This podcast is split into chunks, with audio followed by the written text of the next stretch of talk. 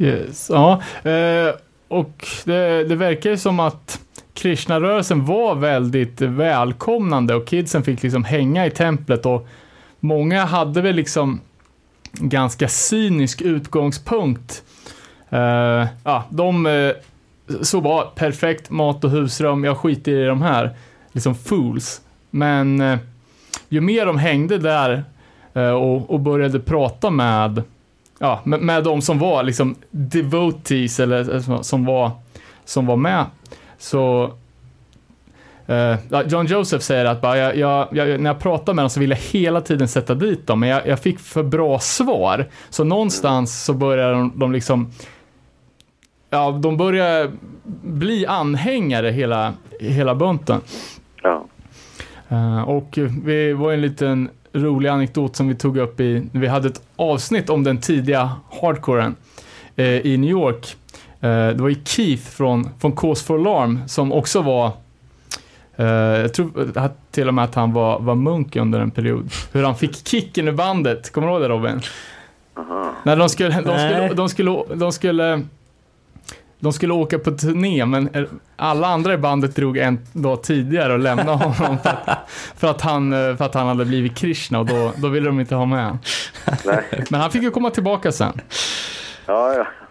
Taskigt. Så, så grunden, eh, liksom hardcore Krishna-kopplingen fanns ju liksom ända från den första vågen. Men det var väl ja. egentligen med liksom, själva Youth Crew-vågen, det sena 80-talet, där det fick ett väldigt stort genomslag. Uh, och då främst genom Youth of Today från, ja. ja, det var väl på We're Not In This Alone-eran mot slutet. Mm. Uh, när då främst Ray Capo eller Ragunta Das som hans Krishna-namn blev, eh, när de blev väldigt aktiva.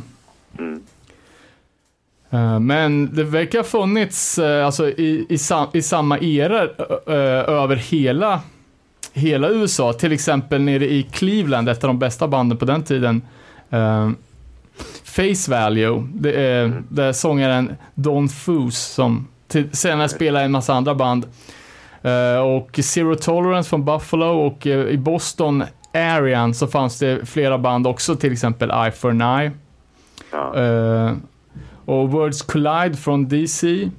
Mm -hmm. som, band som inte gjorde så mycket väsen av sig, men de hade i alla fall med, har ju en sjua, en av de där tidiga Victory-släppen.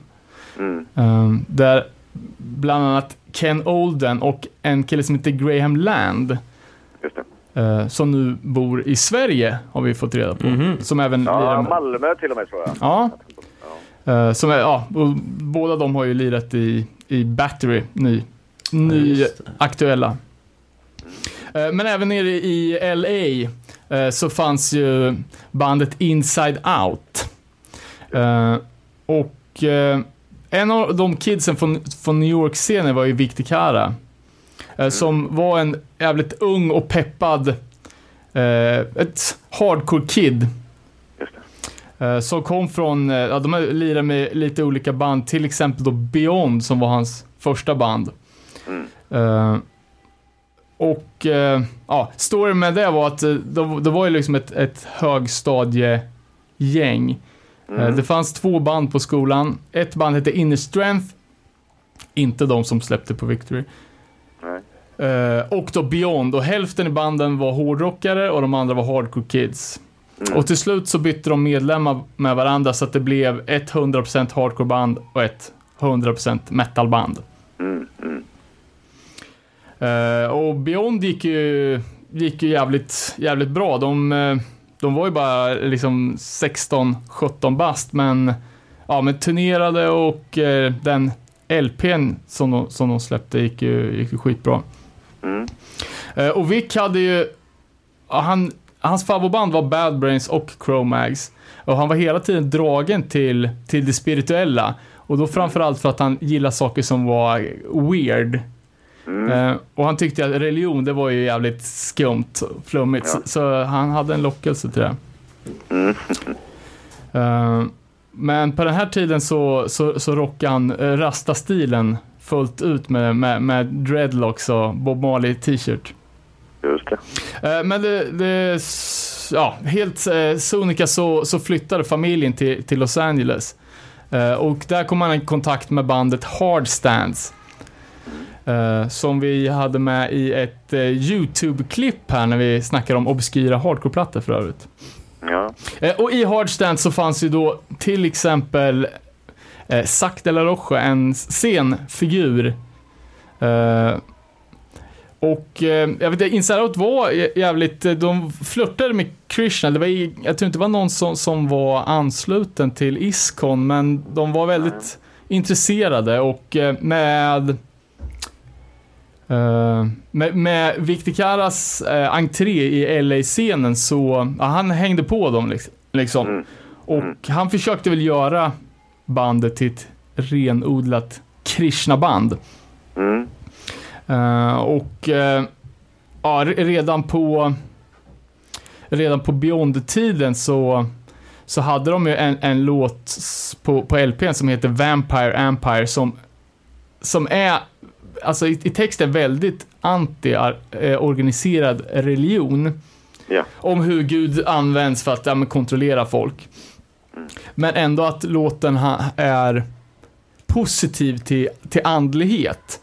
Mm. Ehm, och de ja, men tyckte sig kunna förena det, det andliga eh, i Ja, så- så- så, här, längtan efter någonting andligt, men ändå att kunna göra det utanför den organiserade religionsutövningen.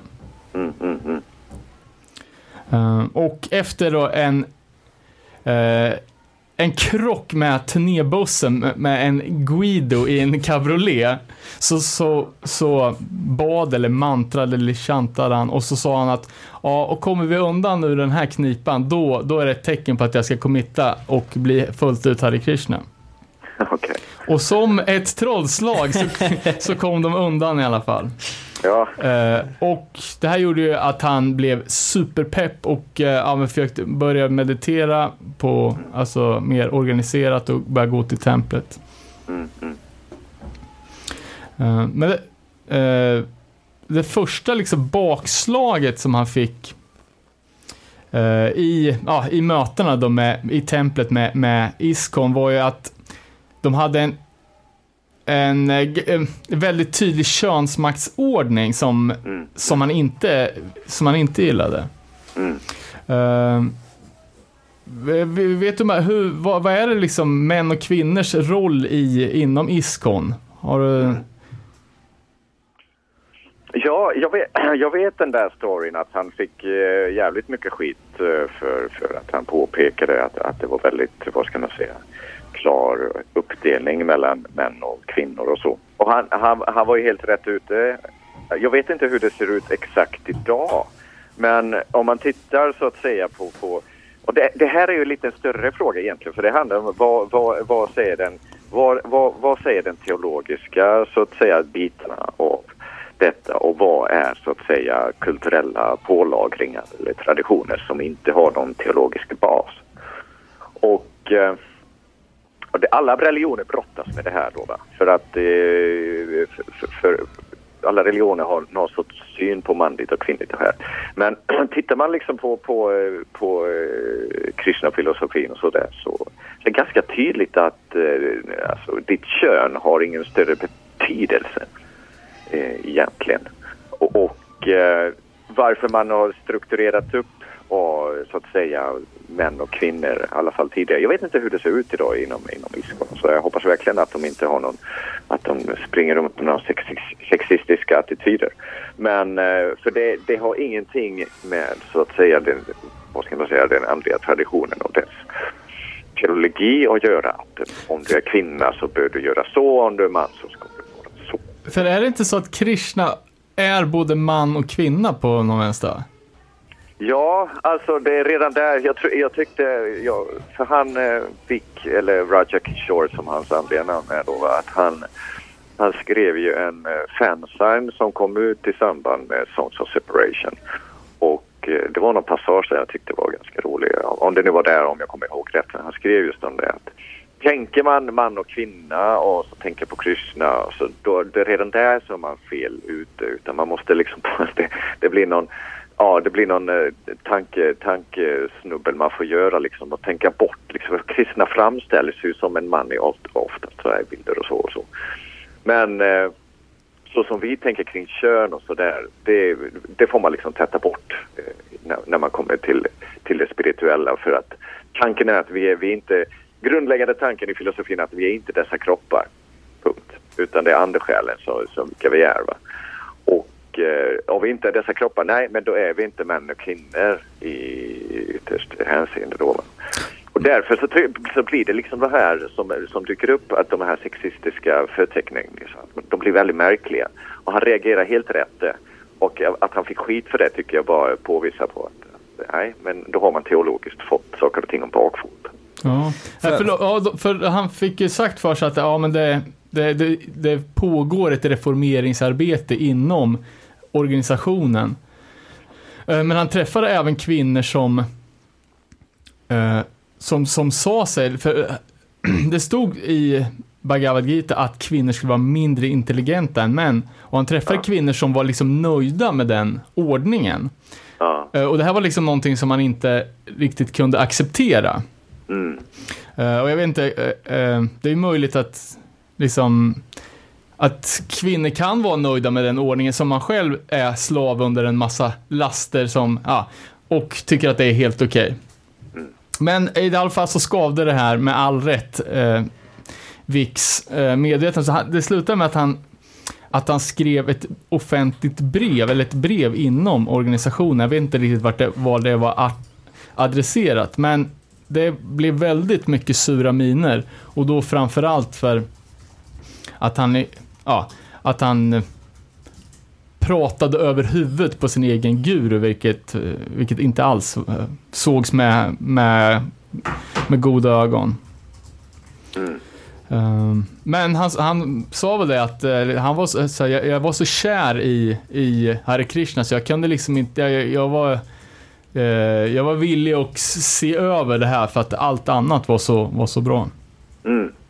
Ja, just det. Jag skrev även en, en låt som är med på, på Inside Out 7 uh, eh, Undertone, som, som tar upp lite av det som jag antar att han skrev i, i fanzinet senare, hur uh, Ja men uh, hur folk uh, kategoriseras, liksom att det finns, det finns någon, en underton som är djupare än man och kvinna, svart eller vit. Så vidare. Men sjuan spelades, spelades in på eh, No Spiritual Surrender, en av de största hardcore-klassikerna från 80-talet. Spelades ja. bara in på, på, två, på två timmar, mixades på en timme. Eh, och för att maxa feelingen i sången så spelades den in i totalt mörker. Mm. Eh, och det, jag vet inte om det var samma släpp, men det var även planerat att det skulle komma ut en LP med, som skulle heta Rage Against the Machine. Ett, ja, ett, eh, uttryck som senare kom att användas flitigt. Mm. Um, och i, i samma veva då fick bandet ett erbjudande att splitta med ett eh, helt nytt band på ett helt nytt bolag. Och det var en, nämligen Shelter, som mm. var Ray Capos nya bolag, äh, band, äh, på hans helt purfärska Equal Vision Records. Uh, men övriga bandet ville inte riktigt Eh, även fast de backade filosofin så ville de inte bli så tydligt stämplade med Krishna-rörelsen. Nej. Uh, och Vic blev väl, blev väl rätt besviken. Han, fick även, och han hade gjort ett eget omslag till sjuan med någon Krishna-relaterad bild som, som, han, ja, som de andra inte, inte backade. Mm, mm. Uh, men man får känslan liksom av när jag läste, läste hans bok att ja, och han, han antyder det själv också, att han var liksom lite ung och full of himself, liksom att han gick runt och kände sig lite överlägsen. Mm -hmm, mm -hmm. För att de andra inte riktigt fattar grejen och för att de inte riktigt vågar committa på, på det, han, han som, det han ansåg var liksom, ja, den rätta, rätta vägen. Uh, men också att han, ja, i alla fall senare såg det motsägelsefulla med det. Att eh, det handlar liksom inte om självförhärligande utan mer liksom någon sorts självförverkligande kanske. Mm, mm, mm. Eh, men eh, ja, Shelter då. Uh, Ray Capo la ju ner Youth of Today för att han ville satsa hårdare på, på Krishna. Uh, Och tanken var ju att han skulle bli, bli munk. Och, och Mm. flyttade ju till ett, till ett tempel. Ja, han var väl det några år, vad jag vet. Eh, ja, jag tror att han har levt, levde tempelliv eh, till och från eh, väldigt, väldigt länge och eh, många av de här banden som, eh, eh, som var associerade med, Krishna bodde i tempel när de inte var ute och Mm. spelade. Men bara två, två veckor efter att, eh, efter att han la ner Youth of Today eh, permanent då, så, så var han redan ute på vägen eh, med Shelter nu som en turnerande munk och då var det just den här bhakti-yogan som, som vi pratar om, att hur man, ja, men hur, hur man kan hylla Gud genom att göra i, i princip det man, det man vill och i det här fallet då spela musik. Eh, sen läste jag också att på den här första Shelter-sjuan, att man kunde, att den var gjord så att man kunde använda baksidan på sjuan som ett hemmaaltare. Jaha, okej. Ja, just det. Jag har, hört, jag har inte sett det, men jag har hört talas om det, att det skulle vara så. Ja, jag, jag, det var- så jag läste, men när jag tittade på sjuan så såg det såg ut så, mer eller mindre ett vanligt, en vanlig baksida. Så jag har inte fattat om det kan ha varit någon annan sjua. Ja. För Shelter har släppt fruktansvärt mycket grejer. Uh, jättemånga kassetter med bara, alltså, sån, inte, vad- traditionell Krishna-musik. Eh, men hur, hur funkar det med uh, altare i hemmet? Det finns, eh, jag såg någon, eh, någon gammal SVT, uh, vad var det, programserie, de besökte folk från olika religioner. Mm. Eh, kan, kan du berätta hur, hur det kan se ut i hemmet hos en, någon som är med i Hare Krishna? Ja, det kan vara ganska anspråkslöst eh, med, med en, en, en altare hemma. Det, det räcker med en liten bild i princip. Va? Och eh, tanken är att, att eh, det viktigaste är inte egentligen hur eh, pompöst templet ska vara när, när det kommer till, till hemmamiljö till exempel. Utan att det mer är den platsen där du kanske ska sätta dig ner och meditera och det är kanske den platsen du ska, eller det är den platsen du ska till exempel offra maten och sådär. Det är liksom själva altardelen då va. Att, det på något sätt ska, tanken är att det ska vara ditt centrum i hemmet. Men sen hur det ser ut, det, ja, hur många olika versioner och, och nivåer på det har inte jag sett då. Så att, Ja, det finns Alltså- inga speciella ingredienser som ska vara med. vad tänker du på ingrediens? Ja, jag menar alltså att det ska, inte vet jag, en bild på Prabhupada, en bild på Krishna, en matta, ett band, ljus. Ja, ja just det. Ja, ja, nej, men eh, det absolut vanligaste är väl att, att eh, bilder på något som är knutet till traditionen så att Krishna är väl det ganska vanligaste. Och Prabhupada, i alla fall för dem som, eh, tycker, som har inspirerats från, från den rörelsen som han, som han grundade och sådär då. Va? Så att det är inte så konstigt att han kanske poppar upp på, på, på altaret eller någon annan viktig person som, som har haft betydelse som, från, från traditionen som sådan. För att det finns ju det är lärjungesuccessionen är ju att den går ju långt tillbaka i tiden och det finns ju kanske personer vars eh, inspiration man har hämtat deras skrifter som man har blivit inspirerade av eller eh, poesi eller någonting. där. men då kanske man inkorporerar det i sin altare då va? Och eh, kristna med sina olika typer av uppenbarelseformer som, som, som till exempel tänk på Cro-Mags, det här klassiska med, med det här lejon, halv lejon, halv människa bilden, vilken heter det? Jag kommer inte ihåg vad plattan heter. Best wishes. Ja. Men, ja, men berätta lite om Krishnas olika uppenbarelser då. Vad vill du veta? Ja, vi- vilka finns det och hur gestaltas de? Man, man, man, kan, man säger att de, de är, självklart så säger man att de eh, uppenbarelseformerna är otaliga. Men eh, det som, eh, om man nu försöker koppla det till hardcore-världen som jag har sett så är Mishingadev är den som, alla, som många har sett. Där man, eh, kristna gestaltas med, med lejonansiktet och ser ganska så eh, skräckenjagade ut. Chromax hade det på sin platta. Så det finns den här klassiska t-shirtsbilden på, eller man har gjort mycket t-shirts-tryck på den plattan eh, också. Och eh, sen har jag väl sett Jagannath som är ganska speciellt. Det här stort runt ansikte, stora ögon, eh, svart eh, och stort leende i munnen.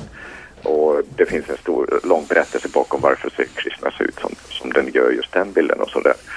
Och eh, Men hur fu- funkar det med den, liksom, den arga, våldsamma Krishna? Det känns lite motsägelsefullt med det i övrigt väldigt fredliga eh, tänket. Jag tycker inte det är så motsägelsefullt för att en vrede är ju... eh, jag tycker att, att, att vrede behöver absolut inte vara någonting som motsäger sig. Att, att man, om man skulle vara någon andlig person, eh, att man, att man, eh, nej då har man liksom på något sätt tvärtat bort sin vrede, ja, men då är man aggressionshämmad skulle jag kunna säga. Utan ja, vrede och aggression Eh, aggression framförallt, det, det, det måste vi absolut ha för att kunna sätta en gräns någonstans. Men sen hur, du, hur den gestaltar sig, det är någonting helt annat. Va? Och man får oftast den, man har den van, jag skulle säga att det är lite vanföreställning för att vara lite provokativ och säga att, att, att en, en spirituell person aldrig blir arg. Absolut, nej. Det finns självklart situationer där, där så även så att säga personer som, har, som är så att säga andliga där man ser att här behövs vrede för att eh, sätta gränser, för att stoppa någonting annat eller något likvärdigt. Så att jag, jag, nej, jag tycker inte, jag tycker inte det är korrekt att, att, att eh, en andlighet skulle så att säga leda till att man, att man som person och människa bortser från, det, från sin egen aggressivitet och vrede. Skulle den på något sätt försvinna då undrar jag vart kommer den poppa upp då någonstans? Då har man förtryckt den sidan Ja. eller liksom bortträngt den sidan överhuvudtaget. Och det, det har ingenting med andlighet att göra. Får jag fråga en annan sak då här? Vi var ju inne på Ray Cappos eh, eh, namn Raghunath, eller ja. Eh, Ja. och att, att man får liksom eh, spirituella namn eller så. Men v- vad har de för betydelse att man får såna här liksom namn? Mm. När man blir invigd så att säga, när man, när man eh, av, av, av sin eh, lärare då, va, så, så i den ceremonin så får man även ett så kallat ett andligt namn. Och det, namnet har alltid koppling till Krishna i någon, någon form. Och det kan vara någon av Krishnas otaliga namn eller någonting annat. Men det finns alltid en koppling. Och eh, så, men så brukar man alltid få en, även en ändelse som man så blir det das, alltså Raghunath Das. Eller om det hade varit en kvinna kanske någon, någon namn och så blir det Devidasi för, det, för en feminin form där då. Va? Och det blir, betyder tjänare som man eller tjänarinna. Så att det finns någon koppling. Man kan säga om man heter Krishna Das så blir det tjänaren till Krishna till exempel. Och Raghunath, det finns någon koppling, jag vet inte exakt men om det är vilket namn, på vilket sätt den kopplar till Krishna. Men eh, tanken är i alla fall att med ens namn blir någon sorts symbolisk även där man så att säga blir en, eh, där namnet säger att hej du är tjänare till Mm, Krishna mm, i någon form. det. Hur är det med namnet Bakta då? Det eh, verkar vara vanligt. Eller är det ett... Man brukar, ja precis, bakta, bakta brukar man säga till personer som, som inte, som, som är aspiranter kan man Okej, säga. okej. Ja. Prospect. Är- Prospect, det, tänkte, det tänkte jag också på direkt. Ja, innan, innan man blir ett, ett i gänget så är man liksom prospect och så, heter man, så kallas man för bakta då va? och det är tjänare kan man väl säga. Det, det, och bhakti är då kärlek och alltså tjän, att man tjänar eller i kärlek och hängivenhet bhakti yoga. Då är man en bakta. Right. Ja, så jag föll ner en polett där. Ja. Ja. Eh, Shelter släpper i alla fall sin första LP på Revelation. Eh, Mm. Perfection of Desire. Just det. Halvbra skulle jag säga. Ja, om du frågar mig så halvbra. Attaining the Supreme är, är tycker jag, bättre. Det, det låter, alltså det gick ganska fort från, från Youth of Today till Shelter och som, som jag sa så gjorde de jäkligt mycket grejer. Eh, och det känns väl som att det är kanske ett litet havsverk, vad vet jag. Eh, det låter ju som att vissa låtar, till exempel Enough, som jag tycker är bästa spåret, att det skulle vara någon, någon gammal Youth of Today-låt som, ja, avlagd liksom. Det tror jag säkert att det, det är någon sorts historia bakom. Eh, och sen släppte de ju en, en, en platta som heter Quest for Certainty. eh, med lite blandat jox, live och, uh, och låtar från sjuor och sånt där.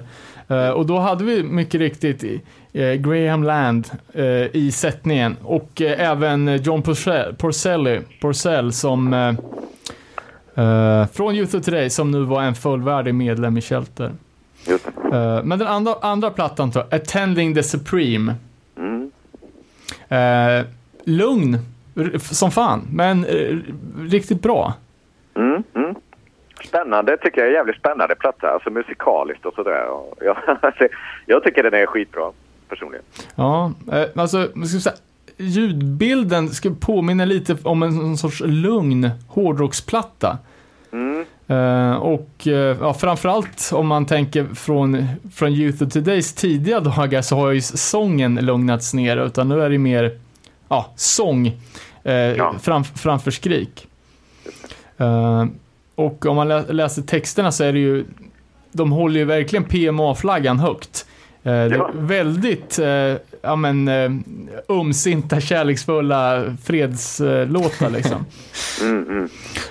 Eh, och ganska kul också, eh, alltså den här plattan är ju från mitten på 90-talet. Eh, 92 va? ja, den är så på så, ja den, det, det stämmer nog. Men de har ju ändå gjort jäkligt mycket videos. Det har, det har ju Shelter gjort i hela sin, sin karriär. Ja. Eh, så ganska kul, man kan, kolla upp. Eh, ja, det är väldigt sköna tidsdokument måste jag säga. ja. Equal Vision Records. eh, Som, som startades av, av Ray Capo tillsammans med en kille som heter Steve Reddy. Startades för att ge ut den här första Shelter som vi har nämnt ett otal gånger. Eh, och tanken från början var ju att det skulle vara ett renodlat eh, Krishna eh, Core-bolag.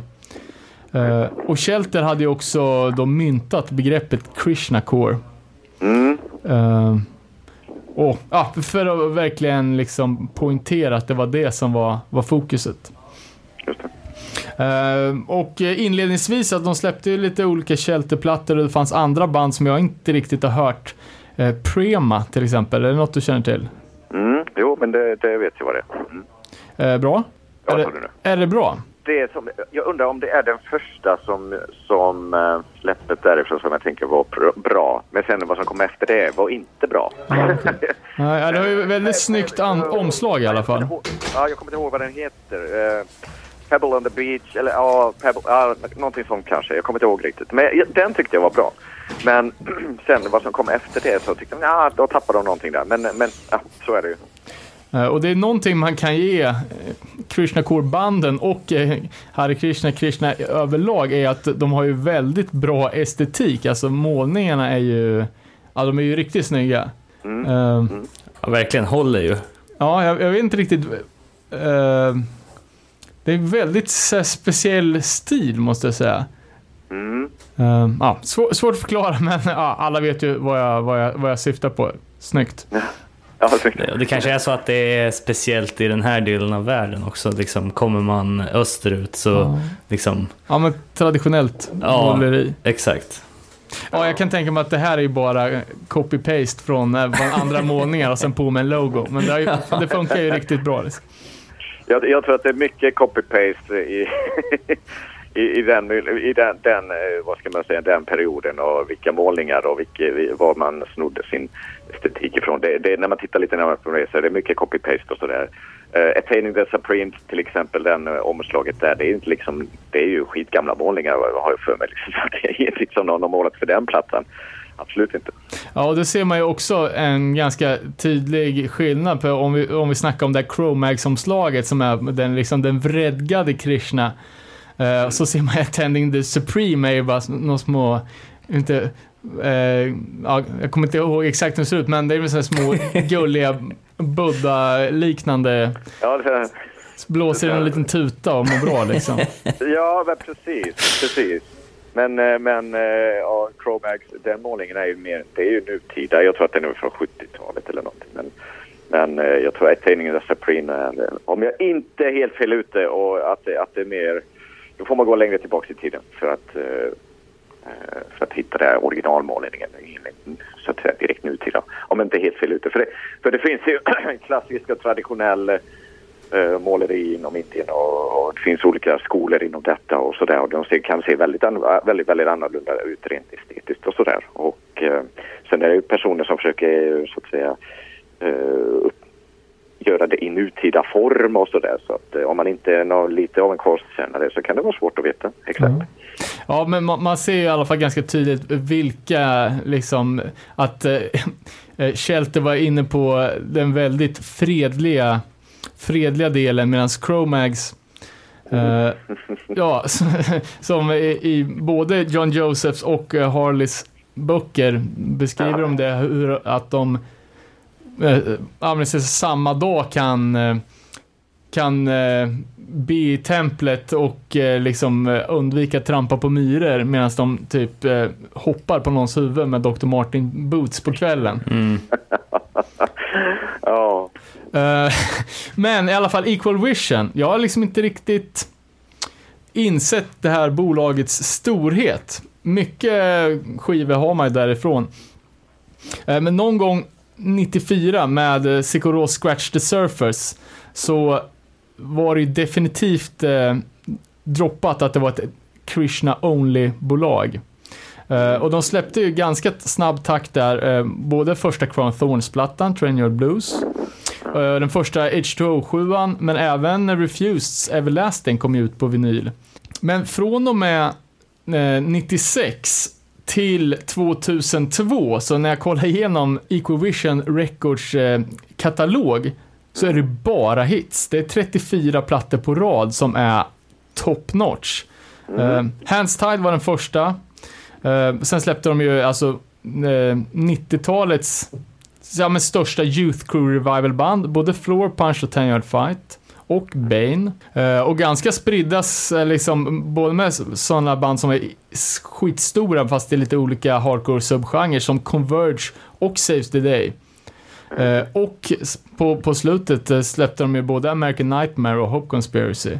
Mm. så att de, de alltså, ja men 96 till 2002 så var det ju alla de viktigaste releaserna från samma bolag. Mm. Uh, och det har man faktiskt inte riktigt gett dem, gett dem creds för.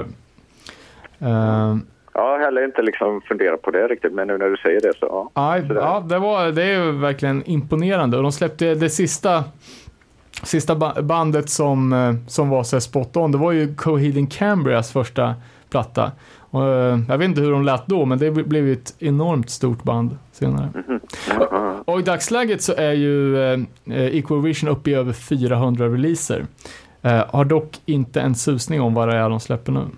Ja, de släpper väl eh, rätt så hypade band, typ Capsize och sådana där. Eh, Texas is the reason och liksom -hmm. lite mer Alright, ja Texas is the reason är också ett eh, band med tydliga kopplingar till Krishna. Mm. Um, kommer in på det lite senare. Uh, men 2000, eller 1995 i alla fall, efter någon typ av break, tror jag, uh, så är Shelter tillbaka med den fantastiska mantraplattan. Ja, just det. Uh, släpp på Roadrunner med en Ja, en jävligt slick produktion. Och den ja. är ju sjukt MTV-kompatibel. Ja, verkligen. Uh, och MTV är ju då för våra yngre lyssnare en uh, musikvideokanal på den tiden. Uh, och den följdes ju upp med massor med CD-singlar. Mm. också ett begrepp som, som yngre lyssnare kanske får googla. ja, vad, vad, vad tycker vi om Mantra? Jag tycker den är svinbra. Jag tycker också Mantra är jävligt bra platta. Det, det håller jag med. Det var, den eh, gick varmt sen när den kom i, hemma i lägenheten och sådär. Så att eh, absolut. Det, och jag kommer ihåg att eh, de var i Sverige också. Jag träffade ju Ray ett par gånger när de var på turnéer och sådär i Sverige och på templen och så i den tiden när den kom. Så. Och så att det, det var ju en, en, någon sorts storhetstid för dem och det märkte man ju.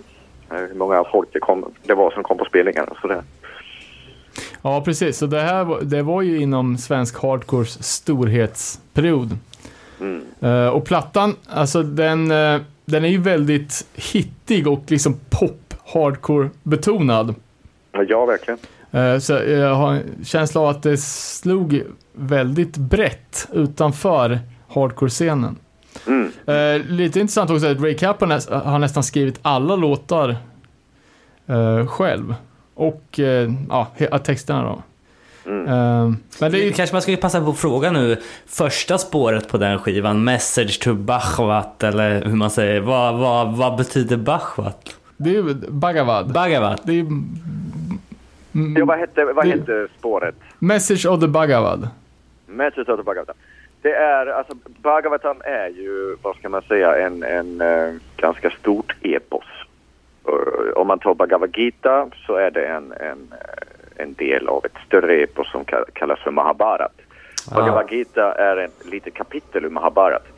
Srimad Bhagavatam eller Bhaga- Bhagavatam eh, det är eh, ett betydligt större epos än Bhagavad Gita och eh, det, det är väl också en, vad ska man säga, en, en eh, viktig del, viktig skrift inom, inom uh, Vaishnava traditioner. Jag tror att den har någon 120 000 verser och sådär med kommentarer så att eh, det är ett antal böcker.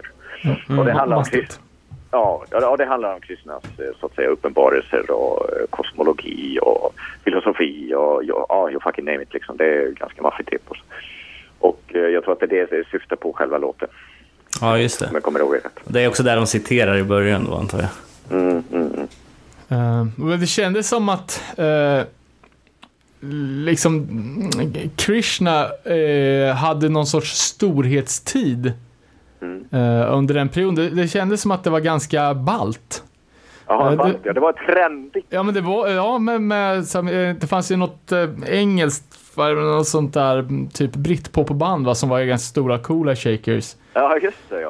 Och det Ja. känns som mycket, ja MTV-kompatibelt. Ja, å andra sidan, visst, trendigt inom vårat skrå, men jag menar, det chantades väl rätt rejält på 70 och 80-tal också i andra musikkretsar. Ja, ja men jag Ja, tänker kanske i, i ungdomskultur. Mm. Eh, och då är man ju sjukt färgad av den, eh, det sammanhanget man själv florerar i såklart. Men det kändes som att, eh, ja, att det var lite trendigt.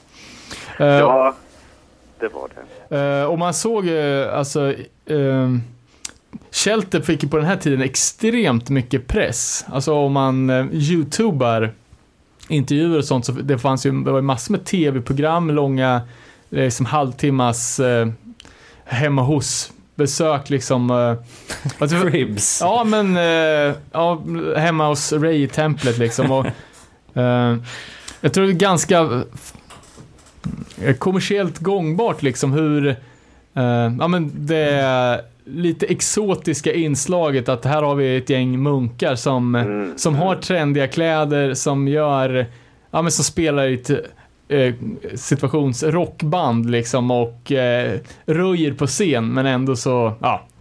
Eh, Det verkar vara bra mediavärde. Eh, Och sett, eh, ja men det var ju Ja men från, ja men så massa olika länder liksom, Brasilien och, och sånt där som.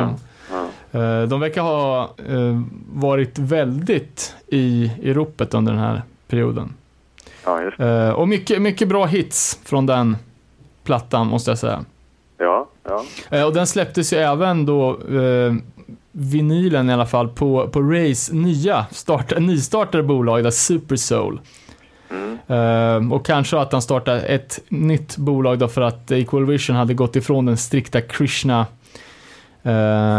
a- approachen. ja. Eh, Och någonstans i den här vevan så gjorde också Shelter en kometkarriär inom Iskon. Eh, Jag tror de blev, eh, jag vet inte blir man utnämnd till guru?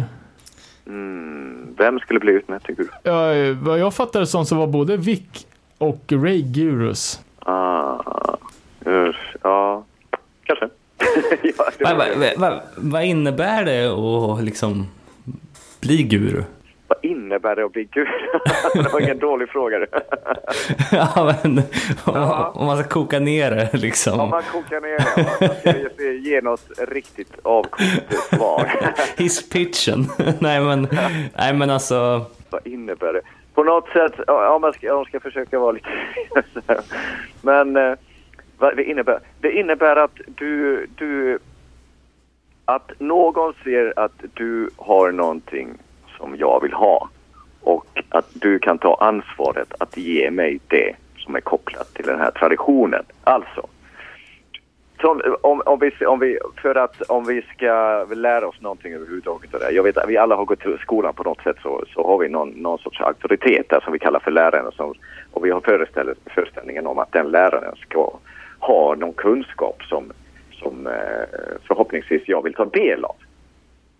Och det var lite som är gurus funktion för att lägga det på väldigt ytlig nivå.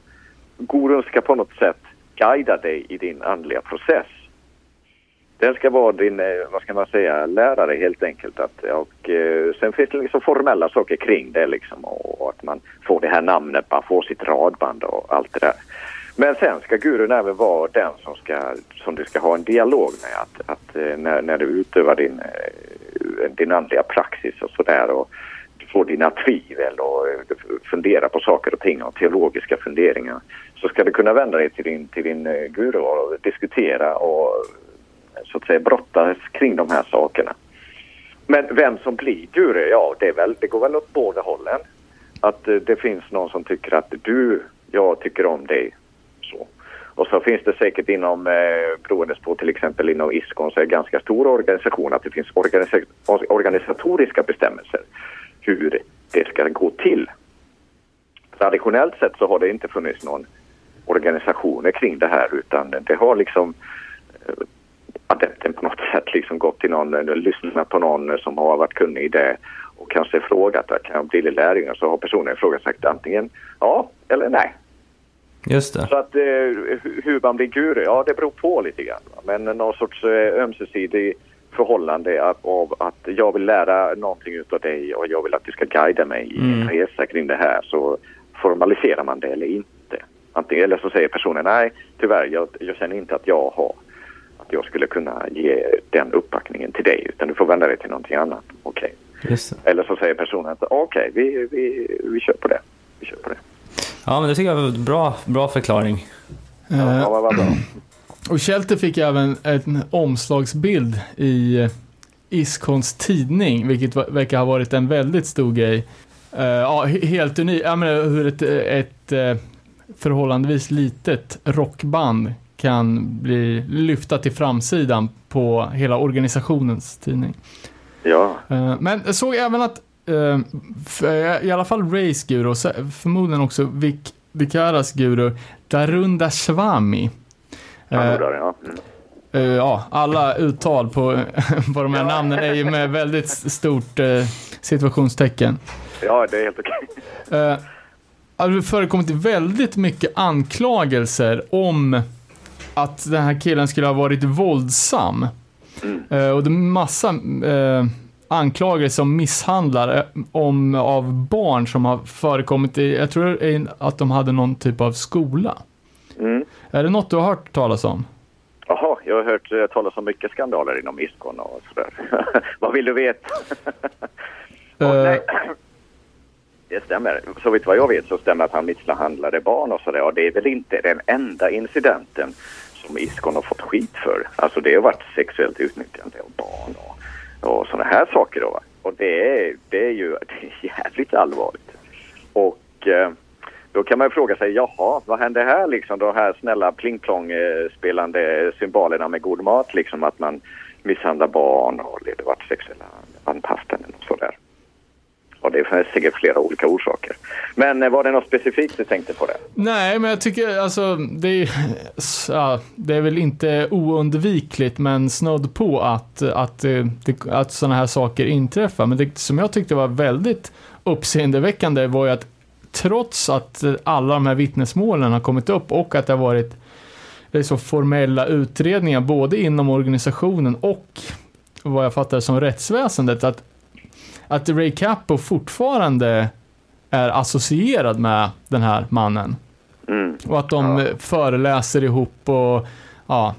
Eh, ja, han, han är ju tackad som eh, så största inspirationen på, på flera Shelterplattorna. Jag har inte någon av de senaste att kolla på. Mm. Men det är någonting som skaver ganska rejält att, att eh, han inte bryter med den här mannen. Mm, just det. Och jag läste även på, på något forum, ja, det är ju avsändaren viktig kara, sen vet man inte om det är det, men där han försvarar så att ja, det här är vad han är anklagad för, men vi vet ju fortfarande inte, vet ju inte vad, vad, vad det är för sanningshalt i det. Mm. Uh, och det, ja, det var någonting som, som uh, skavde rejält, måste jag säga. Ja, och det, det, här är väl, jag menar det här är tyvärr, alltså nu, nu kommer min pessimistiska sida fram här så får ni svälja den också.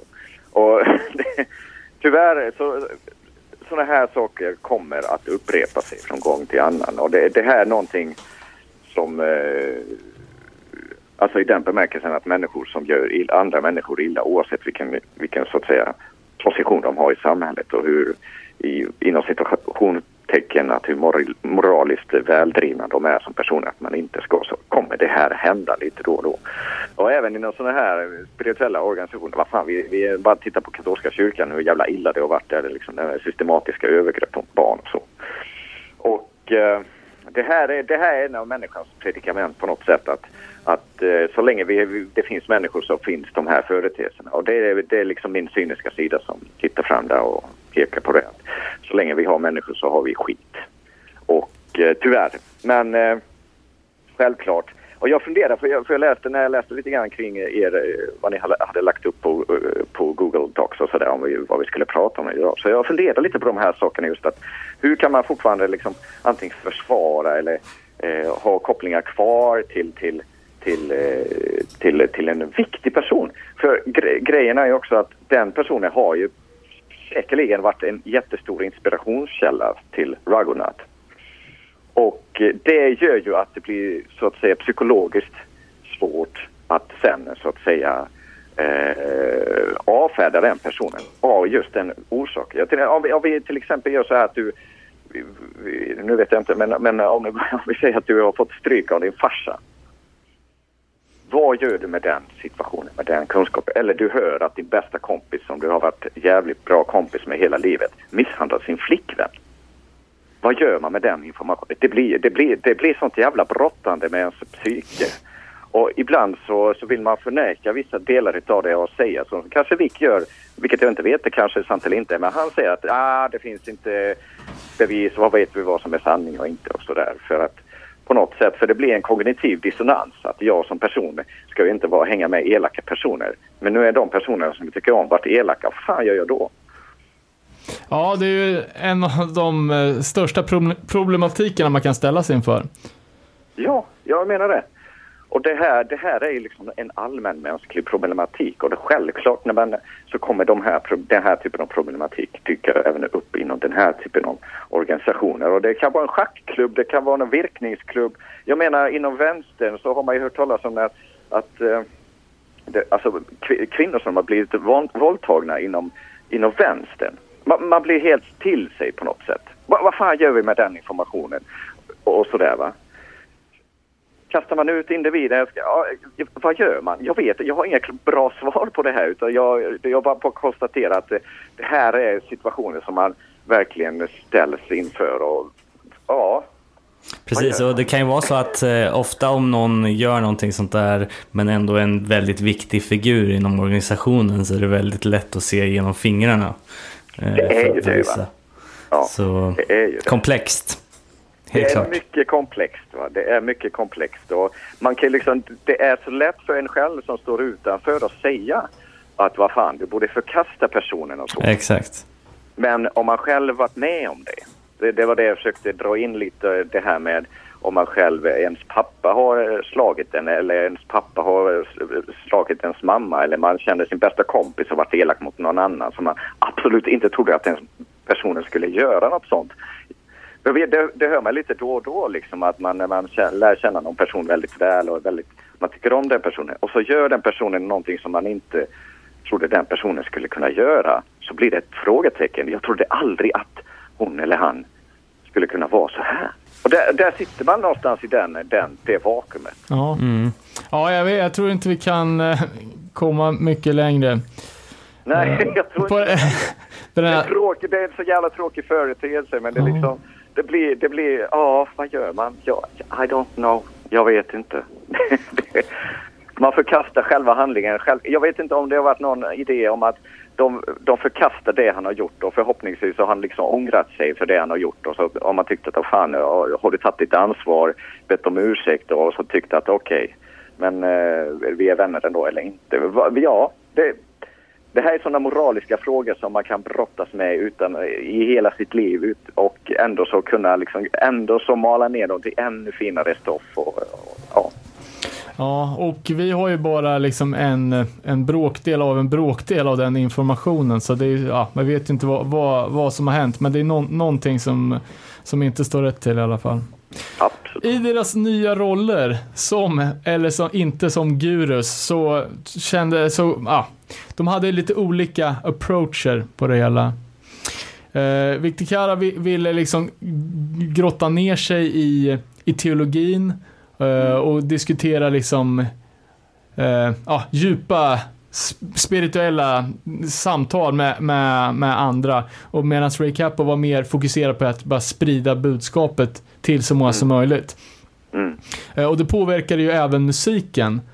Uh, Shelter gick ju med, mot ett mer och mer poppigt sound, någonting som, uh, som Vic inte riktigt uh, gillade. Han, han var mer tilltalad av av den hårda musiken. Mm. Uh, och någonstans så kom det en, en brytning och Victor Cara hoppade av Shelter och startade ett nytt band tillsammans med en kille som heter Rob Fish. Uh, som han träffade i ett tempel. Då hette han Bakta Rob. Just det. Där kommer Bakta. Mm. I, i, I Philadelphia.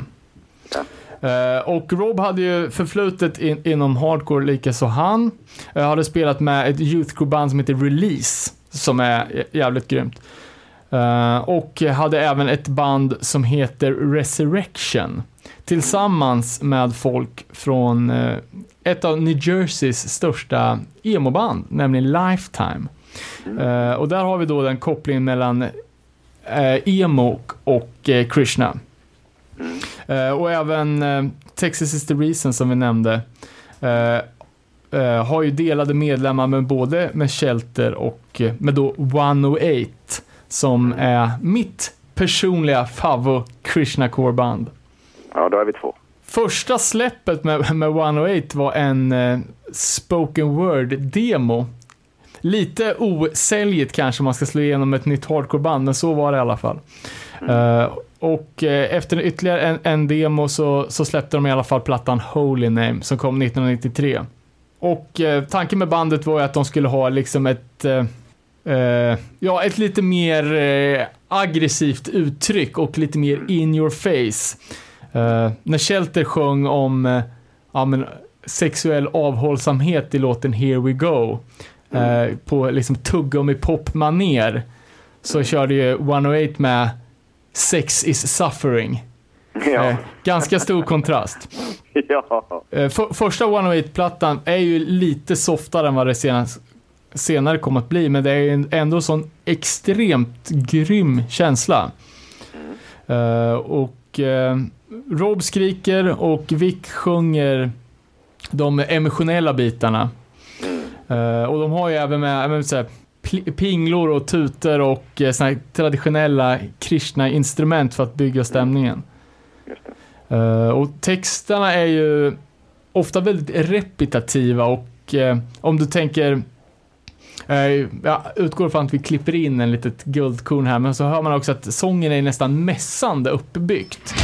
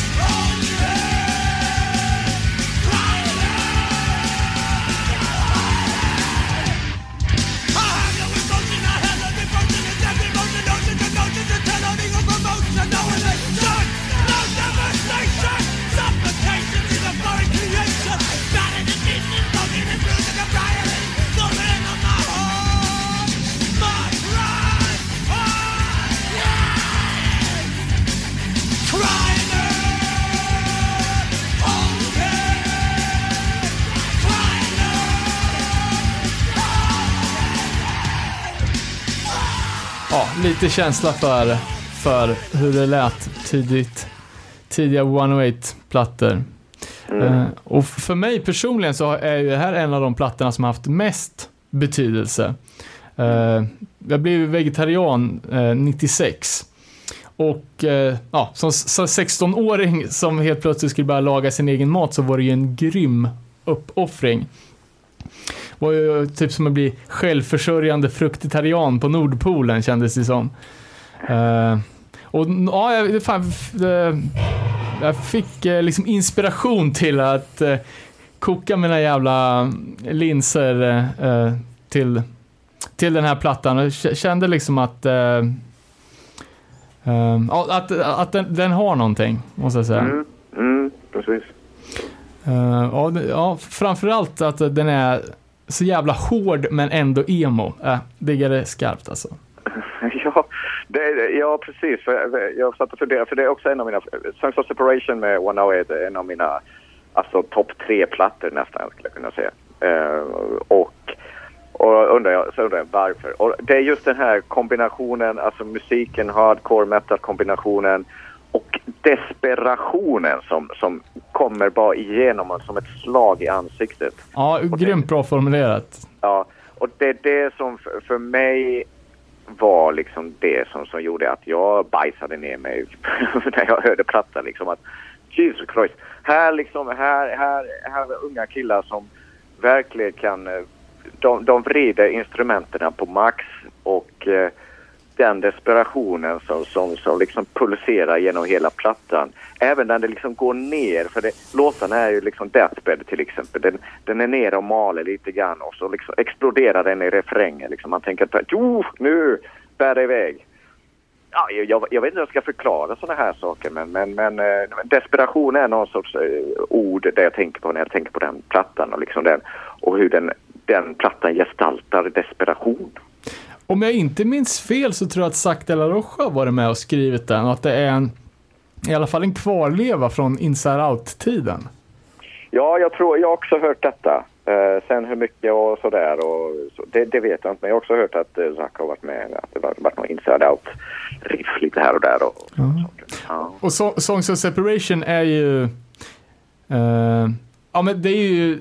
108 hade ju jäkligt många olika lineups och det är väl ja. bara Uh, Vic och uh, Rob Fish som är de konstanta medlemmarna. Men på den här plattan så hade de den ultimata setupen.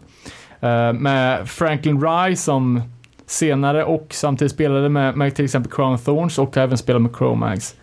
Mm. och Chris då som, som spelar trummor som, som lirar med Texas is the reason. Mm. och även Kate 08 på gitarr. Yeah. Just det. Uh, som även hade ett uh, soloprojekt, en av de tidiga Equal Vision-släppen. Just det, Baby Copal, som heter. En av hennes plattor. Okej, okay. ja det var ju även ett annat Krishna Core-band, det var väl Ray Capos fru som hade Baby Gopal? Så var det, nu blandar jag ihop Ja, okej, okej. Okay, ja, ja men Kate 8 var ett band också. Project Kate hette det. Just det, så var det. Ja, det blir lite blurrigt så här när åren går. Ja, ja det är mycket att hålla reda på. uh, men alltså, och det är ju liksom... Man skulle väl kunna beskriva det som ett klassiskt 90-tals-sound fast med lite finess. Ja. Och framförallt eh, känsla. Jävla känsla. Jävla känsla, ja. Precis.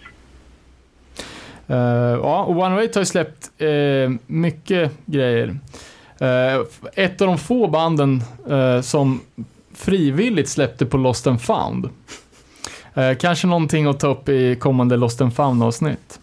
Eh, men 96 kom, kom, i alla fall Threefold Misery.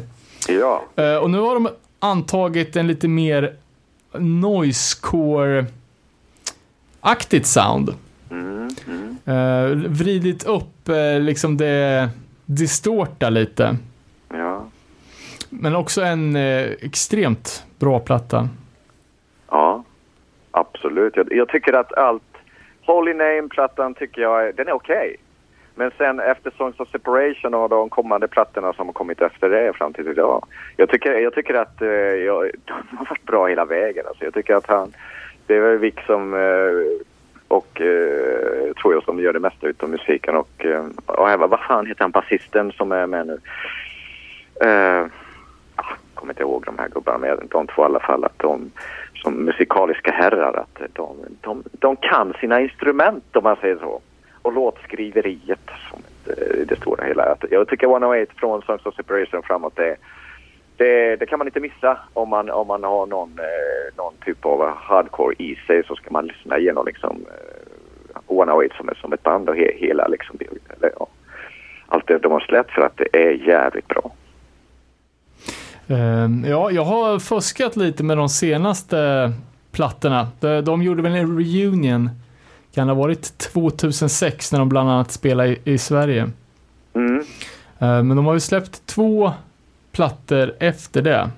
Mm. Uh, är det något du har lyssnat på? Ja, jag har, jag har uh, lyssnat på det sen. Um, ja, det är ju, ah, det är ju, det är ju 108 sound rakt igenom. Mm. Uh, har inte så mycket mer att tillägga. Nej, nej, nej men jag tycker att de uh, liksom, varför kommer, ja, hjärnas associationsförmåga, men liksom gillar man Manowar så, så hör man ju liksom när man slänger på en Manowar-låt va. Oavsett vilken platta det är ifrån, ja. tänker jag mig. Och eh, ja, 108 är lite samma sak där. Man, man hör att det är 108 när man slänger på en låt. Va? Det, det, man hör det liksom att det, det, här är 108 även fast man inte hört just den låten kanske. Eller den plattan. Så det finns någonting där. Och det är få band som på något sätt kan upprätthålla den, liksom, tänker jag. Eh, att man kan direkt kan höra liksom vilket band det är. Mm. För det är någonting i soundet som gör att de har, de har hittat sin nerv helt enkelt. Ja. Spännande. Jag tycker det är spännande företeelse. Mycket, mycket nerv. Utan att det blir repetitivt på något sätt, att man gör samma platta om och om igen. Och jag tycker 108 liksom att de har lyckats göra alltid lite annorlunda och det är alltid någon låt sådär som sticker ut lite mer än andra och lite influens som man inte tänker att oj, hur, det här var lite häftigt. Så att, eh, ja. Uh, en annan uh, förgrening av hardcore som lite otippat har varit uh, ganska tätt förknippat med Hare Krishna är ju tough guy-scenen som florerade på slutet av 90-talet, eh, framförallt på östkusten. Eh, och det här Marco, det, det, var nyheter för dig?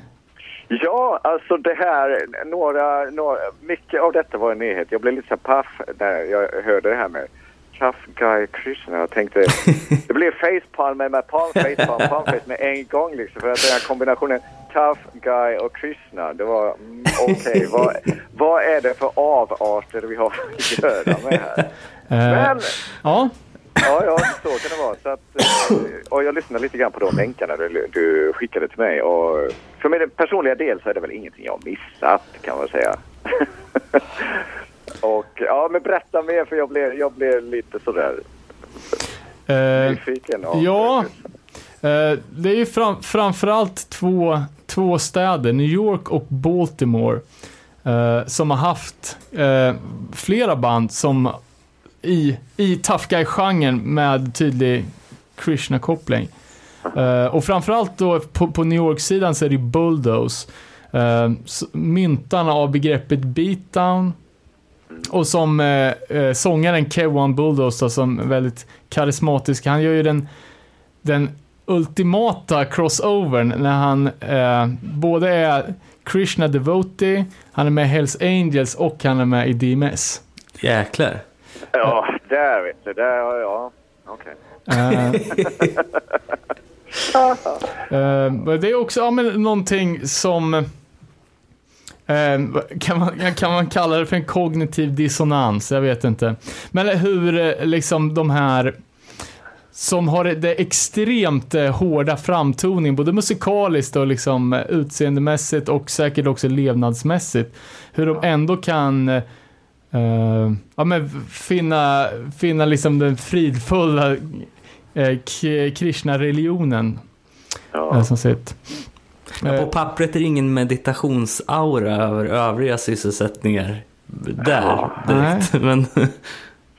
ja, jag, ja, ja, jag vet att jag sitter och funderar lite grann liksom att vad, vad, vad, vad, vad hände där? Alltså det, visst, de kan, jag lyssnar på musiken, det är jävligt liksom hårt och det, det är macho och sådär. Och de eh, framstår i alla fall bildmässigt, som, alltså estetiskt som tough guys. Eh, sen sen har jag ingen aning om de, vilka de här personerna är. Och, eh, men självklart Lina, jag blir jävligt nyfiken.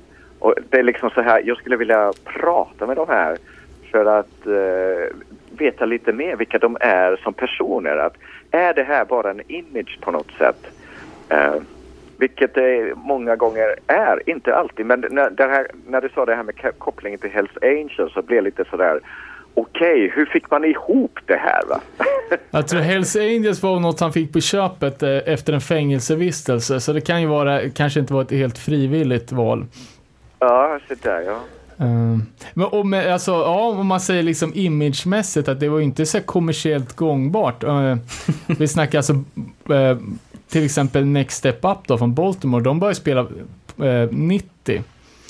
Uh, I och för sig, det var ju, ja, de är så tidiga så att de var liksom redan kvar i Youth Crew-vågen med Youth of Today. Uh, och Bulldoze är ju också från tidigt, tidigt 90-tal. Uh, och uh, K1 gjorde ju ett, uh, ett senare projekt som heter Terror Zone som var ännu mer fokuserat på, på Hare Krishna. Uh, uh, Self-Realization heter den ena sjuan och Lord of Wrath. Uh, men det jag tycker är sjukt fett och värt att kolla upp. Då jobb, jobbar jag mycket med, med samplingar från, från klassisk Krishna-musik kombinerat med East Coast Tough Guy Hardcore. Det blir top notch i mina öron. Okej. Uh, men alltså, ja, Tough Guy, det var ju liksom ett, uh, mer ett, alltså det var ju eh, brist på bättre ord än en genre. Och det behöver inte naturligtvis, eller nödvändigtvis betyda att man är en tough guy. Mm. Uh, ja, det finns, finns mycket gött att, att kolla upp. Uh, Wake Up Cold, också ett band från, från Baltimore. Lite, lite snällare uh, musikaliskt men också svinbra tycker jag. Okej, okej. Ja. ja. Uh, men sen får vi inte glömma att Krishna hade en ganska stor roll i, i den tidiga Umeå hardcore-scenen. Mm. Mm. I alla fall om man, om man jämför med hur, eh, hur eh, Ja, inte, här i krokarna var det ju ingen som var inne på Krishna och hardcore. Eh, och jag kan inte påminna mig från några andra scener heller direkt. Nej. Nej. Eh, men jag, jag tänker mig att Shelter spelade på Galaxen, klassiska spelstället i Umeå 93. Och det var ju väl precis då Umeå Hardcore exploderade och blev kanske världens största hardcore-scen. I alla fall per capita. Mm. Mm. Eh, vet du Marco, uh, några uh, några andra Krishna-relaterade band från Sverige? Från Sverige? Inte, inte sådär där när jag direkt tänker och försöker liksom... eh, För det var, det var 90-talet mycket norra delar utav Sverige och de banden som, som på något sätt hade koppling. Abinanda, Purusham och eh, allt vad de nu hette, jag kommer inte ihåg. Eh, Men sen... Nej, ja, nej, jag minnet eh, bedrar mig där. Alltså om det fanns några fler band direkt som var kristna kopplade sådär. Det känns ju som kanske var mer flört än verkligt praktiserande. Ja, och, det är väl precis. Och det, är- det, jag tror också att det var mycket flört. Eh, liksom, ja, herregud, det här är unga personer, knappt 20 fyllda och över det. Och det är ju någonstans att man liksom man vill pröva man är identitetssökande och sådär och man flörtar med både ett och annat då va. Att man inte skulle ha flörtande kristna det är eh, helt osannolikt eftersom att det var som själva hardcore, youth of today, stilbildade personer som Rabe plockade upp det här med kristna. och sådär. Att det inte skulle bli någon explosion kring kristna och hardcore. Det, det var bara bäddat för det. Att det skulle bli en trend. Men jag är jävligt glad att den trenden är över kan man väl säga. Så har jag sagt det. Ja, ska vi... Ja, det var en bra avslutning. Måste jag säga. Ja men grymt. Fan vi har gått igenom mycket nu. Det var eh, gött snack rakt igenom och förhoppningsvis så har man väl blivit lite mer utbildad också i de olika teologiska delarna av just Krishna. Eh, Ja, ja, det finns ju mycket att säga om det här. Inte bara alltså, om kristna utan de, alltså det religiösa företeelset överhuvudtaget och det här med kritik och religionen och sådär som är, som är absolut inom hardcore och sådär som jag tycker är, är nödvändig. För jag, jag är ganska, vad ska man säga, motsägelsefull som person i vissa fall i den bemärkelsen att, att, att kritisera religiösa företeelser. Jag är, jag är i frontlinjen utav detta då va. Samtidigt som jag har en stark så att säga koppling till en, till en spirituell tradition som har religiösa kopplingar. Mm. Du ser att jag använder begreppen lite annorlunda kanske. Mm. Att jag, jag frånkopplar religion och spiritualitet för att religion det är någonting annat i mina ögon. Då. Mm, mm. Men eh, det, det är kanske en annan två timmars podd bara det tänker jag mig. Säkerligen. Säkert. Vi, eh, vi får bara helt enkelt tacka så jättemycket för att du tog dig tid att vara med och svara på, på massa frågor. Eh, och, eh, Får vi gå ut på en önskelåt? ja, exakt. Woman med 108 från Science of Separation är min absoluta önskelåt. Både textmässigt och eh, musikaliskt. Den är helt fenomenalt bra. Kanon. Och ja, om det är så, jag tänkte på det, om det är så att någon av era lyssnare av någon obegrundlig anledning vill komma i kontakt med mig av det som de har hört eh, mig gagga om här idag och någonting sånt så får du jättegärna kontakta mig på mail eller någonting. Eh, jag vet inte hur, om jag ska säga ut mailadressen här eller om ni skriver det på er podd. Jag vet inte hur det skulle Du får jättegärna nämna den nu om du vill. Ja, då kan man skriva till mig på marko, M-A-R-K-O, punkt Partanen, P-A-R-T-A-N-E-N, snabel iCloud.com. Kanonbra. För ibland så blir det så att man lyssnar på någon och tänker vad fan, men jag tyckte inte om att jag vill diskutera det här med den och den. Så, ja, då Exakt. Jag, då, då lämnar jag dörren öppen. Det vore ju skitkul. Ja, Kanonbra. Vi tackar så jättemycket och önskar en fortsatt trevlig söndag. Tack ska ni Stort ha. tack. Och eh, ja, tack för uppmärksamheten får jag väl säga. Grymt. Sköt om dig. ha det. Okej, Tja. hej med er. Hej. hej. Det var det. Fan, nu är man ju upplyst och nästan lite... Helig. Ja, någon form av spiritualitet har man uppnått i alla fall. Nej men det är kul. Fan det är kul med någon som vet vad de snackar om. Det är alltid... Man, man trodde ju aldrig att man skulle sitta här och prata med, med en... eh, Så här smart människa. Nej precis. Jag får passa på att tacka Anchor Claes också som ti- tipsade oss om, eh, om Marco. Så det är fritt fram för folk och eh, eh, rekommendera personer vi kan, vi kan snacka med. Som Ja, eh. förgyller den här podden. Precis. Eh, innan vi stänger av så tänkte jag bara snabbt eh, nämna två feta grejer. Slapshot bokade till minst två gigs i Sverige, november. Så jävla fett. Eh, och ny podcast. Ja, Eh, Brända broar, eller Bränna broar. Eh, oj, podd. fett. Jag har inte ko- kollat upp det än, men det ska jag sannoliken göra ASAP. Vi, eh, vi återkommer snart igen här. Vi har legat nere lite, men det är ju som det är på, på sommaren, våren. Man, man har mycket annat i, i pipen. Mycket spelningar också. Fan, vi, vi hade ju någon slags eh, nyårslöfte till oss själva att vi skulle åka på fler gigs. Det har vi fan hållit i Ja, det har år vi gjort alltså. i alla fall. Och mer ska det bli. Lite sen att vi missar Live and Well. Ja, men fan ibland är det annat som går före. Tyvärr är det så. Man kan inte vara på allt. Nej, Eh, vi tackar som fan för att ni lyssnar. Åter snart. Ha det gött. stay true.